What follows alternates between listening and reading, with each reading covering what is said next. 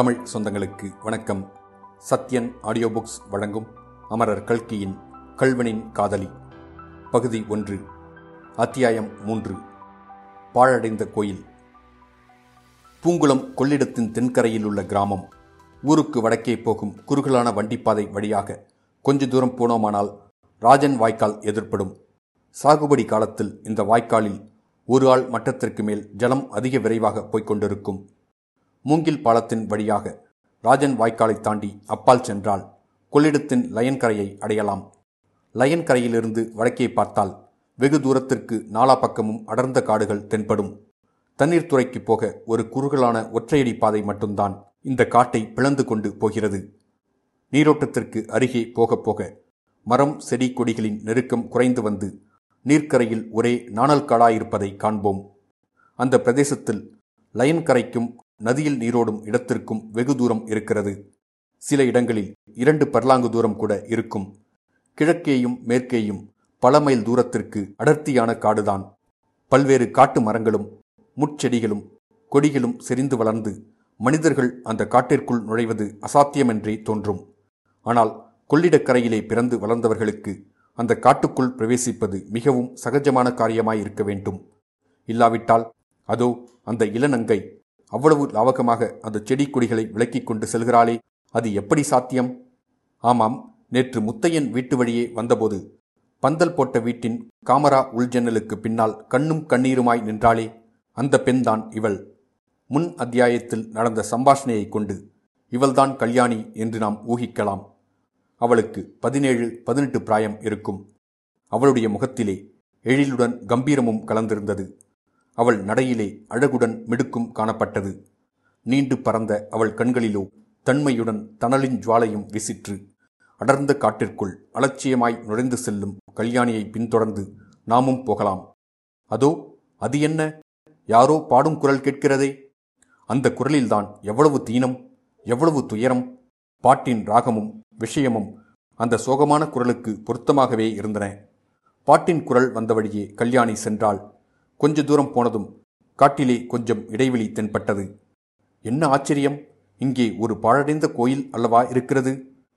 இந்த மாதிரி கோவில் ஒன்று இங்கே இருப்பது அதற்கு சமீபத்தில் வரும் வரையில் தெரியவே இல்லையே. ஒரு காலத்தில் இது ஏதோ கிராம தேவதையின் ஆலயமாய் இருந்திருக்க வேண்டும். இடிந்து போய் சுவர்களில் செடிகள் முளைத்து மண்டி கிடந்தன. ஒரு பக்கத்தில் வேண்டுதல் செய்து கொண்டவர்கள் கொண்டு வைத்த மண் குதிரைகளும் யானைகளும் உடைந்து கிடந்தன. இன்னொரு பக்கம் பெரிய கரையான் புற்றுகள் காணப்பட்டன. ஏதோ ஒரு சமயம் கொள்ளிடத்தில் பெருவெள்ளம் வந்தபோது அந்த கோயில் இடிந்து போக அதற்கு அப்புறம் அதை ஒருவரும் கவனிக்காமல் நாலாபுரமும் காடு மண்டி அது அங்கிருப்பதே தெரியாமல் போயிருக்க வேண்டும். இந்த கோவிலின் வாசலில் ஒரு சிறு திண்ணை பாதி இடிந்து கிடந்தது. அதன் பக்கத்தில் ஒரு பெரிய நாவல் மரம் கிளம்பி நிழல் தந்து கொண்டிருந்தது. அந்த இடிந்த திண்ணையின் மேல் உட்கார்ந்து மேற்சொன்னவாறு பாடிக்கொண்டிருந்தான் முத்தையன். கல்யாணி அடிமேல் அடி வைத்து ஓசை கேட்காதபடி நடந்து வந்தாள். முத்தையனுக்கு பின்புறமாய் வந்து நின்று அவன் தலையில் கட்டியிருந்த முண்டாசின் பின்குச்சை பிடித்து இழுத்துவிட்டு நாவல் மரத்திற்கு பின்னால் மறைந்து கொண்டாள். முத்தையன் திரும்பி பார்க்கவில்லை. அவன் தன்னுடைய உதடுகளை மடித்துக்கொண்டு ஏதோ பிடிவாதமான தீர்மானத்திற்கு வருபவன் போல் காணப்பட்டான். அடுத்த தடவை அவள் அம்மாதிரி முண்டாசை பிடித்து இழுத்தபோது முத்தையன் சட்டென்று அவள் கையை பிடித்து கொண்டான். கல்யாணி கலகலவென்று சிரித்தாள். ஆனால் முன்புறமாக வந்து முத்தையனுடைய முகத்தை பார்த்ததும் அவளுடைய சிரிப்பு அப்படியே பாதியில் நின்று போயிற்று. கல்யாணி இது என்ன பைத்தியம்? இங்கு ஏன் வந்தாய்? என்றான் முத்தையன். கல்யாணிக்கு துக்கம் பொங்கிக் கொண்டு வந்தது. ஏன் வந்தேன் என்றா கேட்கிறாய்? வேறு எதற்காக வருவேன்? உன்னை தேடிக்கொண்டுதான் வந்தேன். என்றாள். என்னை தேடிக்கொண்டா ஆச்சரியமாயிருக்கிறதே. எதற்காக இந்த ஏழையை தேடி வர வேண்டும்? தாங்கள் இனிமேல் ரொம்ப பெரிய மனுஷாள் அல்லவா? எஜமானியின் வீட்டு வாசலில் என்னைப் போல் நூறு பேர் கையை கட்டிக்கொண்டு நிற்பார்களே. அடடா இத்தனை நேரம் நான் பார்க்கவில்லையே. கழுத்திலே காசு மாலை காதிலே வைரக் கம்மல். என்ன ஜொலிப்பு என்ன ஜொலிப்பு கண் கூசுகிறதே. கல்யாணி அந்த திண்ணையின் மேல் உட்கார்ந்து தீனமான குரலில் அத்தான் என்றாள். அத்தானா அசட்டு அம்மாஞ்சி என்று வேண்டுமானால் சொல் என்றான் முத்தையன். என் மனது ஏற்கனவே புண்ணாயிருக்கிறது. அதிலே நீ முல்லை எடுத்து குத்துவது போல் பேசுகிறாய் என்று கூறியபோது கல்யாணியின் கண்களில் நீர் ததும்பிற்று. முத்தையன் பதில் ஒன்றும் கூறவில்லை. தரையை பார்த்து கொண்டு மௌனமாயிருந்தான். கல்யாணி தொடர்ந்து பேசினார் என்மேல் குற்றம் இருப்பது போல் நீ பேசுகிறாய். நான் செய்த குற்றம் என்ன? உன்னை நானாக தேடிக்கொண்டு வந்தது இதுதானா முதல் தடவை? இந்த ஊரை விட்டு எங்கேயாவது கண்காணாத தேசத்திற்கு இரண்டு பேரும் போய்விடுவோம் என்று எத்தனை நாளாக நான் சொல்லிக் கொண்டிருக்கிறேன்? அதற்கு வேண்டிய தைரியம் உனக்கு இல்லாவிட்டால் அதற்கு நானா பொறுப்பாளி? இப்போதுதான் என்ன? நீ உன் மனத்தை திடப்படுத்திக் கொள்ள வேண்டியதுதான். உன்னை விட பெரியது எனக்கு இந்த உலகத்தில் ஒன்றுமில்லை. நீ கிளம்பத் தயாரா? சொல்லு. ஏன் பேசாமல் இருக்கிறாய்? முத்தையன் கடுகடுப்பான குரலில். ரொம்ப பேஷான யோசனைதான். நாம் இரண்டு பேரும் போய்விடலாம். ஆனால் அபிராமியை என்ன பண்ணுவது? அவளை கிணற்றில் பிடித்து தள்ளிவிட்டு போய்விடுவோமா? என்றான்.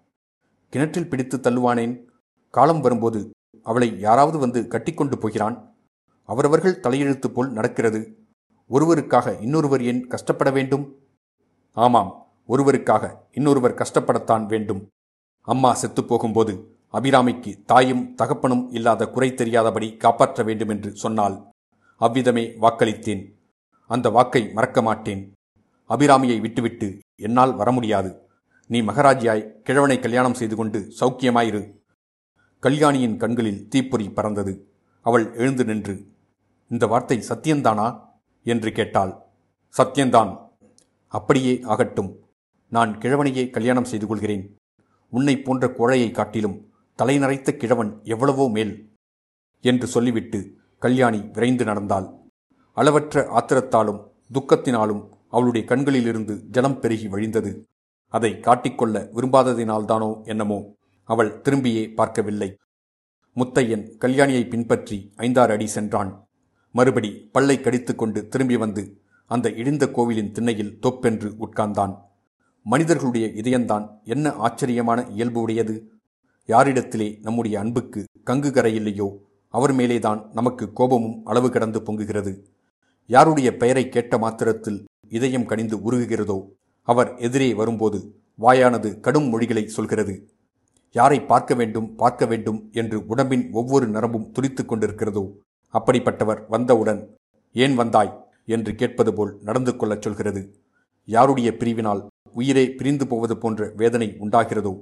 அத்தகையவரை உடனே போக செய்யும்படியான வார்த்தைகளையும் சொல்லத் தூண்டுகிறது. மனித இருதயம் உண்மையிலேயே மிகவும் ஆச்சரியமான இயல்பு உடையதுதான் இத்துடன் அத்தியாயம் மூன்று முடிவடைந்தது. மீண்டும் அத்தியாயம் நான்கில் சந்திப்போம்.